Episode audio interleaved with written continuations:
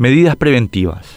Prevenir significa, uno, preparar, aparejar y disponer con anticipación lo necesario para un fin. 2. Prever, ver, conocer de antemano o con anticipación un daño o perjuicio. 3. Precaver, evitar, estorbar o impedir algo. 4. Advertir, informar o avisar a alguien de algo. 5. Imbuir, impresionar, preocupar a alguien, induciéndolo a prejuzgar a personas o cosas. 6. Anticiparse a un inconveniente, dificultad u objeción. 7. Disponer con anticipación, prepararse de antemano para algo. Las medidas preventivas son muy atractivas y son demasiado peligrosas. Son atractivas porque tienen un componente de prudencia que llama a toda persona inteligente a suponer que es mejor prevenir que curar. Y son peligrosas porque implican renunciamientos que son innecesarios en la normalidad.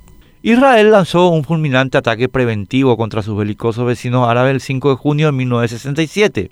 Los derrotó decisivamente en seis días. La guerra de los seis días. Hoy sabemos, más allá de toda duda razonable, que la acción israelí fue prudencia pura y dura. La prevención salvó a Israel de la aniquilación y ahorró incluso muchas vidas árabes. El 20 de marzo de 2003, Estados Unidos lanzó un asalto preventivo contra Irak, que fue aplastado totalmente para el 9 de abril con la caída de Bagdad, con la excusa de que los iraquíes almacenaban armas de destrucción masiva. Hoy sabemos también sin duda alguna que la prevención norteamericana fue solo un disfraz para desarrollar una guerra de agresión que cargó al pueblo norteamericano con más de 4.000 muertos innecesarios y ocasionó decenas de miles de muertos inocentes al pueblo iraquí, porque en Irak no había armas de destrucción masiva. Con lo de Irak ya no se ve tan ventajosa la prevención.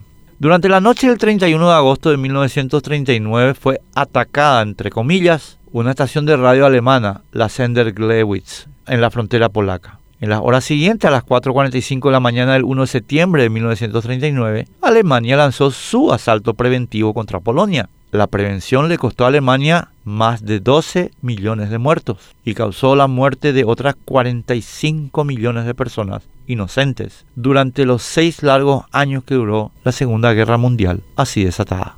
Esta prevención alemana ya no tiene nada de simpática, se torna trágica y dramática.